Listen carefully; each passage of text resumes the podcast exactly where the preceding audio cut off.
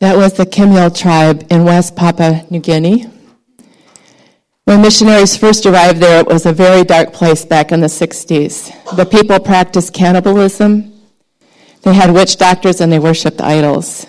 The mortality rate for infants and toddlers under two years of age was 50%. They were truly in darkness. They killed some of the first missionaries, the, the two of the husbands of the missionary couples that were there. One had a hundred arrows through his body because they were um, well, it was demonic, really. It was, a, you know, a demonic attack against these missionaries. But the missionaries persisted and worked with them and worked with them and learned their language and learned how to write. They, they made their own, the missionaries made up a written language for them so that the people could be educated, have literacy, and get the Word of God. And then here we were back in 2010. They received the Word of God for the very first time. Couldn't you just see the amazement in their hearts. I think it was so important for us to see that contrast because here in the United States of America, how many Bibles do you have in your house? We all, there's a, an abundance. You can turn on Christian programs. You can listen to Christian music. You can go to church anytime you want. You can read Christian literature. We have an abundance. We are a people with abundant spiritual resources. These were people who had nothing, and they were literally in darkness. And so they know the power of the Word of God. Did you catch the part where the women, they were saying these older women are going to receive God's Word, and they're going to teach it to their children and to the children's children, and and so on, so that our children can walk in the paths of righteousness. They knew that the Word of God was what had shifted their whole being, their whole culture, their whole tribe into the light so that they no longer were cannibals. They no longer worshiped idols. They no longer had babies that were, you know, 50% chance of dying because the light of Christ came into their tribe and everything was changed forever. That was so powerful when I watched it. I just felt like it was extremely gripping. And so I want to talk to you today, and two people are going to be sharing their testimonies in the middle of my message. In just a moment, we're going to hear from Charlie Kennedy, and after that, we're going to hear from Deb Campo.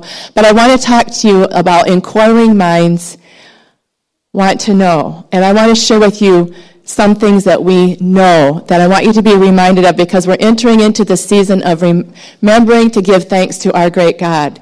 And first of all, I want to remind you to give thanks to our great God for His Word for the Word of God, for the written Word that changes our lives, that grips us, that tells us the way that we should walk in.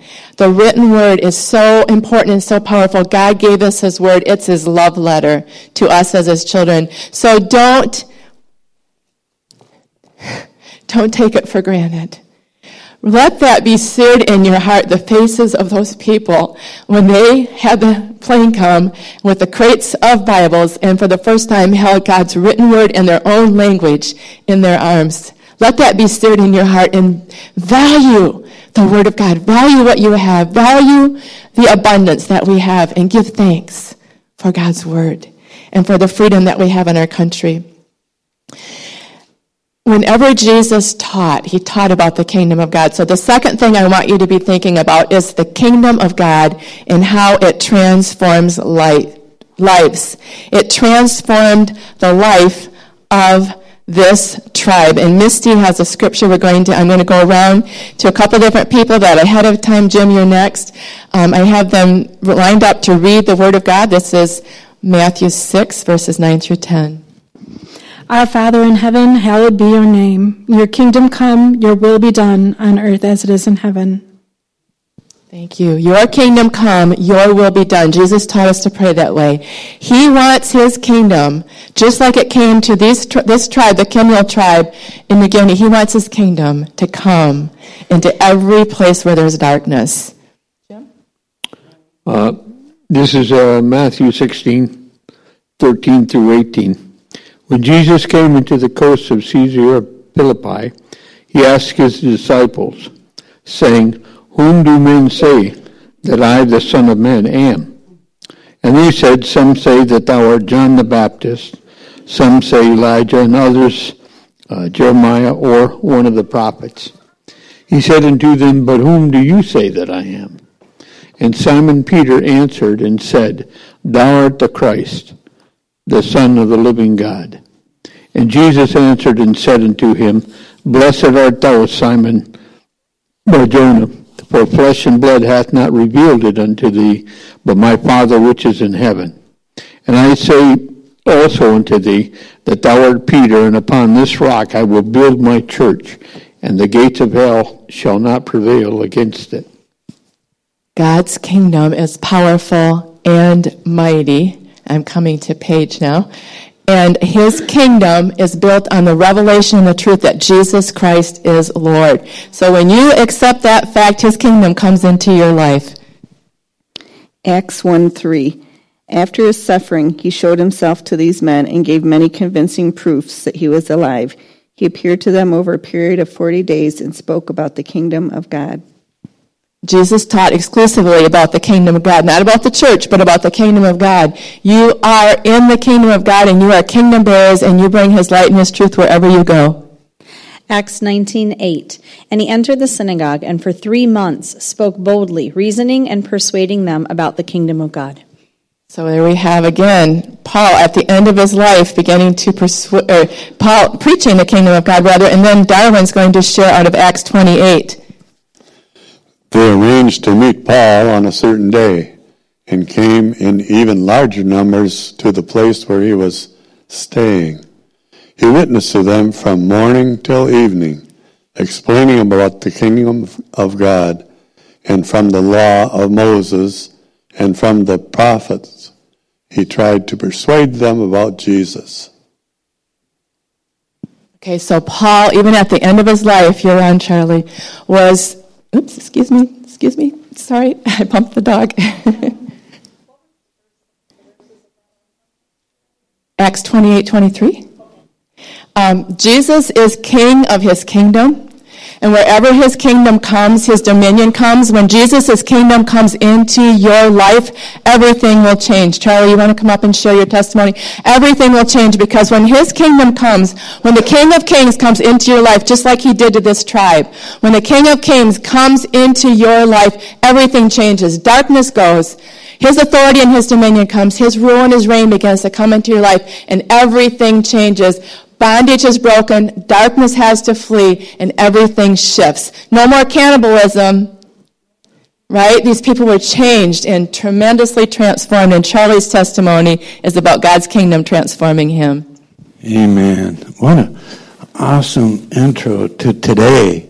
Um, I was and am one of those inquiring minds, but I got to lead up to it I was born into a home of violence and alcoholism and learned from a very young age how to fulfill the role of being the victim and then how to follow suit in the violence and addiction.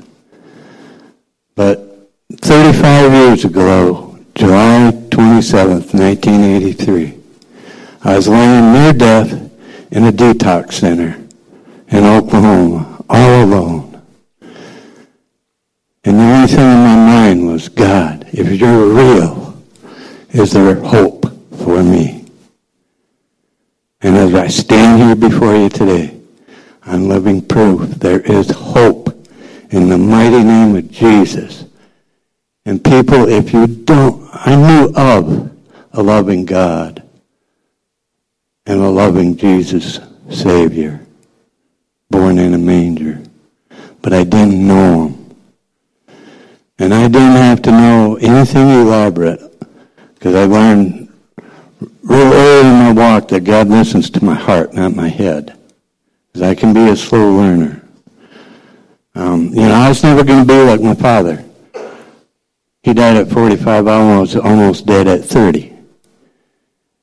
And I can also testify through every, just about every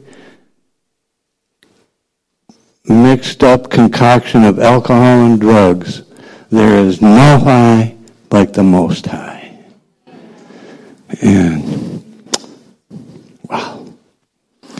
um, but I can be a slow learner. You know, I've been praying for over 20 years for a creative miracle. I'm a byproduct of a miracle. 1990, I was on a bridge, snapped in half. I fell 40 feet. Some of you men here prayed me through that. And I'm living proof. They told me I'd never work again. Well, I did. And stupidly too, and broke my back again, but um, anyway, back on track here. Um, you know, I have to um, be willing to part with some of the old for something new, and I've been believing for a creative miracle for 20 some years. It took 20 some years for me to find out that God was in the process of creating them, just not to my likings. You know, my teeth are being created somewhere else instead of in my head. but anyway, all kidding aside, but if any of you have never experienced a personal relationship with the Lord and Savior, don't leave here today without it.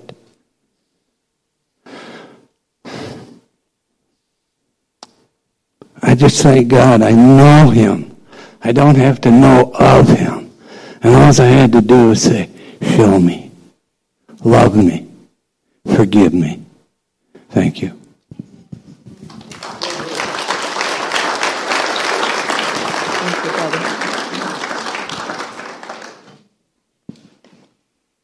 God's kingdom through Jesus Christ transforms life. He's in the life changing business. And a lot of times we think we have to clean up our act to come to God. You can't clean up your act. You cannot do it. We need to come to Him and He changes us from the inside out and He breaks the power of addiction and He heals our broken places because when we're numbing our pain with things like alcohol and drugs and sex and pornography and gambling and whatever your counter, false comfort of choice is. When we're trying to fill, fill our lives with that and numb the pain, really it is an effort to numb the pain. And so God comes in and he begins to heal our broken places and heal our heart and his kingdom begins to push out the lies of the enemy and push out the darkness and push out the destruction and push out all of the baggage that the world has put on us and all of our, our bad choices have put on us. And his kingdom brings us into wholeness and freedom, and His love comes in. It's amazing. It's amazing. So Jesus is King. That's your, your third truth. The first one is the Bible. I'm wanting you to grab some things that you are reminded to be thankful for. The Word of God. The second thing, the kingdom of God has come. Jesus said, the kingdom of God is at hand, and later he said, the kingdom of God is within you.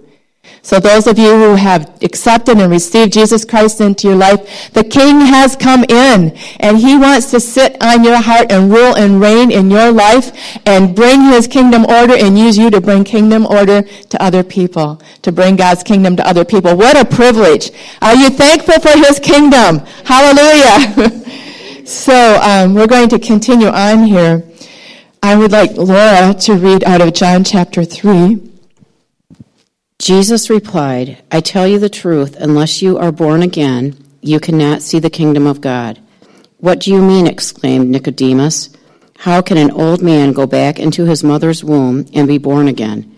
Jesus replied, I assure you, no one can enter the kingdom of God without being born of water and the Spirit. Humans can reproduce only human life, but the Holy Spirit gives birth to the spiritual life. Amen. So the way into the kingdom of God is by being born of the Spirit of God. And if there's anyone here today and you've never given your life to Jesus Christ, I charge you that you are here today not by accident, but God has brought you here for a reason and a purpose. You're here to hear this message. You're here to hear Charlie's testimony. You're here to hear Deb's testimony that she's going to share in a few minutes because God is calling you and He's saying, I am seeking you. And your heart is being stirred right now. If you don't know Jesus Christ and you're here today, I'm just going to ask actually for everyone to close your eyes at this moment. Just close your eyes. And if there's anyone here today and your heart is being stirred and you know that you need Jesus. You don't have the assurance like Charlie talked about. Maybe you've never given your life to Jesus Christ. Maybe you think he's probably a real guy, but you're just not sure about him. This is your opportunity and your chance to find out who he is and to experience his peace. If you need to give your life to Jesus, would you raise your hand so I can see it? Because I'd like to just pray with you. Hold it up high if you're raising your hand so I can see it. Okay, I see that hand. Anyone else? Maybe you've given your life to Jesus, but you haven't been living in a way that's pleasing to Him. You can put your hand down. Thank you. I saw that hand. Anyone else that needs to make their life right with Jesus today? Okay, let's pray. I see that hand. Okay, thank you. Anyone else? Anyone else? You know you've been sliding away from God and you need to make your life right. Let's pray together right now. I'm going to ask everyone to pray with me. And those of you that raised your hands, pray from your heart. And God will hear the cry of your heart and He will receive you. So let's pray together. Father God, I recognize that my life is a mess. I need to know that I am born again. So today I acknowledge Jesus Christ as your son who went to the cross and died for me so I can be forgiven of my sins. Please forgive me, Lord. I ask you to wash me and cleanse me, set me free, break the power of sin and death off of my life, and give me your strength. By the power of your Holy Spirit, to live for you and to follow after you. In Jesus' name, amen. And I would like to have those two who prayed to come up and see Gary and I after at ministry time, at prayer time, because we would like to pray with you some more and just um, share some things with you. So Charlie not only saw the kingdom of God, but he entered into the kingdom of God. And God's rule and authority became established in his life, and nothing was ever the same. He's on the highest high, his own words, that he could have ever imagined. Nothing that the other things could ever compare to.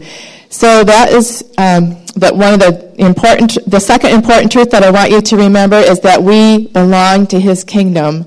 And when we're in the kingdom, that means Jesus Christ is our King, and all of his protection and all of his power is available to us to live a life that's pleasing to him. All right, we are going to have a couple more scripture verses. I'm coming to Pinky now.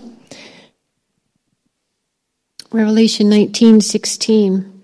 And he has on his robe and on his thigh a name written, King of Kings and Lord of Lords.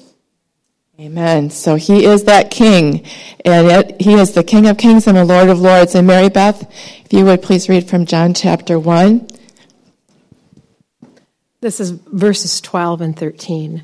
But to all who did receive him, who believed in his name, he gave the right to become children of God, who were born not of blood, nor of the will of the flesh, nor of the will of man, but of God.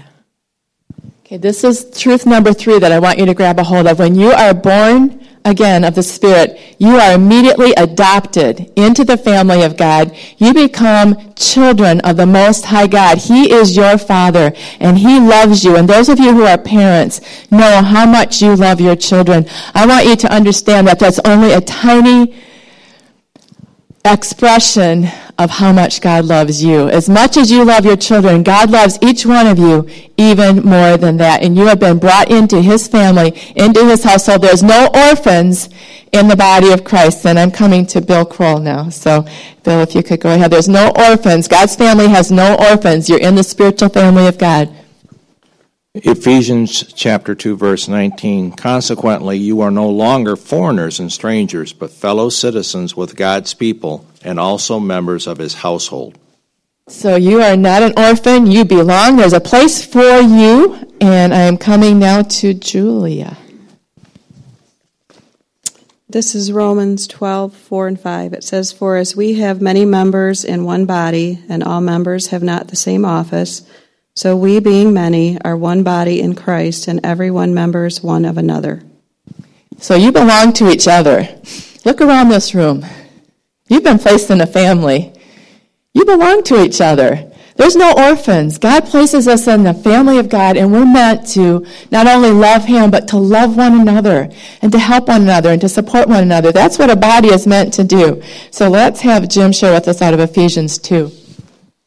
Um, Ephesians 2 uh, 19 through 22. Um, where am I at? So then you are no longer strangers or aliens, but you are fellow citizens with the saints of God's household, having been built up upon the foundation of the apostles and prophets. Christ Jesus himself is the cornerstone, in whom the whole building has been fitted together, growing to a holy temple in the Lord. So you've been brought into the family of God. You belong. And I know that there's some of us who have felt our whole life that we didn't fit in or that we didn't belong. And Deb, I'm going to have you get ready and just come right up. Um, you felt maybe rejected. You felt like you were the odd man out. You know what? In God's family, that is not the case. You belong. You are loved. You are cherished. You have value. You have dignity. You're important. There's a place for you. You are not an orphan. You're not on the outside looking in. You have been placed in the family of God and you belong. So let that develop a thankful heart in you as Deb comes and shares her story of how God brought her into the family of God in a time of crisis. Yes, he did. Um, I will start my story in May of 2013. Up until that time, I did not walk with God. Um, I had a very, very simple life. In May of 2013, the man I had worked for with 33 years, side by side, committed suicide. It was devastating. It's devastating. I, I didn't know what to do, where to go. I didn't, I, had, I didn't have a clue. My husband sat in their basement after that had happened and told me that it was a selfish act and that he would never do anything like that to me or my kids. And 12 days later, my husband committed suicide on May 27th of 2013. 12 days apart, two men, 33 years with Larry and 12, 31 years with James, left my life I will refer to suicide as wreckage. If you can imagine a plane crash and the wreckage that is left everywhere, there, there's, there's wreckage, and this is also the result of suicide. There's wreckage everywhere. As I sat, um, trying to put my pieces of my life, I was hurt. I was alone. Um, I was wondering how I was going to get through it. I was going through the if onlys and the what ifs. Um, this wreckage was my life. How, how do I, where, where do I make sense of it? I can't even begin to describe my feelings. I, I even to this day, I can't describe my feelings at that time. Numbness, I guess, would, would I, I, I can't describe it. And I knew everything that I had known, everything that I have known would never be the same, including me. And this is where God met me. God showed up. And I had received a Bible after my husband had died from Larry's brother and his wife. And it was in a pile of stuff. It was off to the side. It was in a pile of stuff. I had no no no intention. And as I was sitting there in my despair and crying one day, I, I looked over and I seen that Bible and I grabbed it and I started leafing through it. And I was just going through pages. And in Romans, when I got to Romans, it fell open and I looked down and in bold print were the words peace and hope. Peace and hope. This is what I'm looking for. This is this is what I, I need. It's here in this in this in the Bible. And so I started going to church, and I heard the most beautiful words from God. They were spoken, and I would sit and I would cry and I would cry until I got to the healing, the healing part where it was it was beautiful. It was beautiful. Um, I I realized what Jesus had done on the cross, that I was forgiven and when Jesus forgave me, I had to learn, I had to forgive my boss and I had to forgive my husband. Otherwise, I was going to be bitter and angry. And I didn't want to be bitter and angry. So I forgave myself and I forgave my boss and my husband. When I felt like I had failed, God's unfailing love was there. God's unfailing love picked me up. He picked me up. He, he put me, he showed me things to be thankful for. Every day I, w- I learned to be thankful for something, whether it be running water or flipping a switch, the ability to get out of bed. I was thankful. And when I took the focus off myself, when I started feeling sorry for myself and I took the focus off myself and I put it on God, my life changed. My life changed. Um, in in um, Psalms 143 8, I'd like to read that to you. Um, it says, Let the morning bring word of your unfailing love, for I have put my trust in you. Show me the way I should go, for you, for, for to you I entrust my life. Indeed, I did. I do trust and trust my life. God gave me hope. There, there was so much darkness, despair, and grief. He was my light. He is my light. Every day, God is my light. And He is my strength. He, he gets me up every day, and He gives me something to be thankful for. God, I want to read Psalms 118. And and Psalms 118, it's, it's, it's very short, and it says, Give thanks to the Lord, for he is good. His love endures forever. God brought me out of the wreckage of suicide. I won't say it's been an easy journey, but without him, I couldn't do it. I would not be doing it. There are still pieces of the wreckage that pop up. They, they, they come up. But I choose not to carry them with me. I choose not to carry them with me. I give them to God. In Thessalonians 5 16 through 18, it says, Rejoice always, pray continually. And this one, give thanks in all circumstances. Give thanks in all circumstances, for this is God's will for you in Christ Jesus. Give thanks in all circumstances. He will be your light. If there's ever darkness, He will be your light. I give glory to God every day. Thank you, Jesus.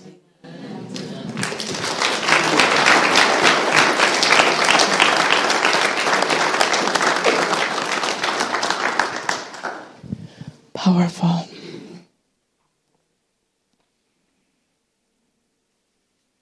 give thanks in all things. That doesn't mean that we thank God necessarily for those things because He's not the cause or the author of them, but we can give thanks in all things because He is unshakable. His throne is eternal. His word is unchangeable. His character is unchangeable. He is on the throne no matter what the circumstances are that you're going through. He is on the throne and he is still the solid rock. So we can give thanks in all things. And I'm going to ask the worship team to just um, to come if they would. We're going to close our time together, or end our time together with the word of God and with the singing of praises unto our God. And I want to share with you two more scriptures, and then we're going to sing I want to share out of Ephesians chapter 5, verse 8, which ties in exactly with what Deb shared at the end, which I didn't even know she was going to share that, and that was absolutely perfect. It ties in so well. But in Ephesians chapter 5, we are told to be careful in verse 15. Be careful how you live, not as unwise, but as wise, making the most of every opportunity, because the days are evil. Therefore, do not be foolish, but understand what the Lord's will is. Don't get drunk on wine, like Charlie brought out. Don't get drunk on alcohol. That just leads to debauchery or, you know, to a messed up life. Instead, be filled with the Spirit. And then it goes on to say, speak to one another with psalms and hymns and spiritual songs. Sing and make music in your heart to the Lord, always giving thanks to God the Father for everything in the name of our Lord Jesus Christ. Now, I want to encourage you and exhort you that we are called to be a thankful people. And we looked at three different key points today about the Word of God, about the kingdom of God, and about being in the family of God. We have a lot to be thankful for as God's people. He has provided so many things for us, and we just scratched the surface this morning. We heard two powerful testimonies of God's coming, of God coming into people's lives and meeting them in their place of need and pain and heartache, and how He delivered them and healed them and set them on a solid course. You all have your own story. You all have your own testimony we are a people who need to be thankful and give thanks to God. And one of the ways that He tells us in Scripture to do that is to sing, to use our voices to praise Him. And some of you might say, oh, well, you know, my relationship with the Lord is just, it's a very private relationship. It's very personal and private. Well, let me just say this. Your relationship with the Lord is a personal relationship. That is absolutely true. It's a personal relationship. Only you can establish a relationship with God. It's very personal, but it's never meant to be private. Your relationship with God is never meant to be private. It's meant to be publicly expressed, and our hearts are meant to overflow with thanksgiving. And I want to share with you just a little something that came to me during worship time. We are blessed with five grandchildren. They are amazing. Every one of them is a miracle, but three of them are truly miracles because of the fact that they make they wouldn't have been here if it wouldn't have been for a miracle. And I'm thinking in particular of Eric and Rachel's three-year-old son Sawyer, who is an incredible miracle. He almost um, didn't make it when he was about five and six weeks old. He had contracted um, RSV, a, virus, and he was had to be shipped downstate. And he was on a ventilator, and he almost didn't make it. He's a walking miracle. But that little boy, you know, every child is precious. But there's a gift that's manifesting in that little boy's heart that Gary and I have noticed that is amazing. He has such a heart of thanksgiving. And he vocalizes it all the time. Not that the other grandchildren aren't thankful and appreciative, they are, but there's something about Sawyer. To me, I look at it as an incredible gift that God has put in this little boy. And I want to share an example with you about it, and I want you to apply it to your relationship with the Lord. Last Sunday when I was in Ann Arbor, Gary had the opportunity to have Reed and Sawyer, our eight-year-old and three-year-old grandsons, come and spend the afternoon with him. And then he met up with Eric when Eric got out of work and traded off the kids and they went home with Eric. And they were already in Eric's vehicle and the door was shut and they were strapped into their car seats and everything. And then little Sawyer's voice was like, no, no, wait, daddy, daddy, I need to tell Papa something. I need to tell Papa something. So they opened, and I'm, re- I'm recapturing this. I wasn't there, but I heard about it. So they opened the door so that Sawyer could tell Papa something. And Papa, Sawyer said, Papa, Papa, I want to tell you something, but I, I don't, I don't know what words to use to tell you. But Gary sensed what he wanted to say, and so Gary leaned into him and he said, do you want to tell Papa that you had a good time with me and that you're really happy that you spent time with me and you want to say thank you? He said, Yes, Papa, that's what I want to say. And I mean, I'm telling you, something about that just melted my heart that this little three year old would know in his heart what he wanted to say to Gary, but he just couldn't quite say the words as three. But he wanted to get it through to him that he appreciated having time with them and he appreciated everything that Papa did for him that day. You know what? God wants you to melt his heart. God wants you to melt his heart. Maybe sometimes you don't feel like you even know how to put it into words. But when you turn your heart toward God in a heart of attitude and gratitude and appreciation and just awe at his character and at his provision and all that he does for us, that melts God's heart. When we were worshiping this morning, I just began to actually weep over it because I felt like God was saying, just when I heard about it, when Gary told me, it brought me to tears because I thought, that is just such an incredible gift to have a heart that's so appreciative and thankful and wants to express it. And then as I was worshiping this morning, I felt like God said, that's the kind of heart that I look for in my children. That they will look to me and say, I want to tell you something. I may not know how to put it into words, but I appreciate you, Father God. I love you. Thank you for what you do for me. Thank you for your faithfulness. And so I want to encourage you to stand to your feet this morning as we end our time together with a song of praise, a song that focuses on the awesomeness of our God.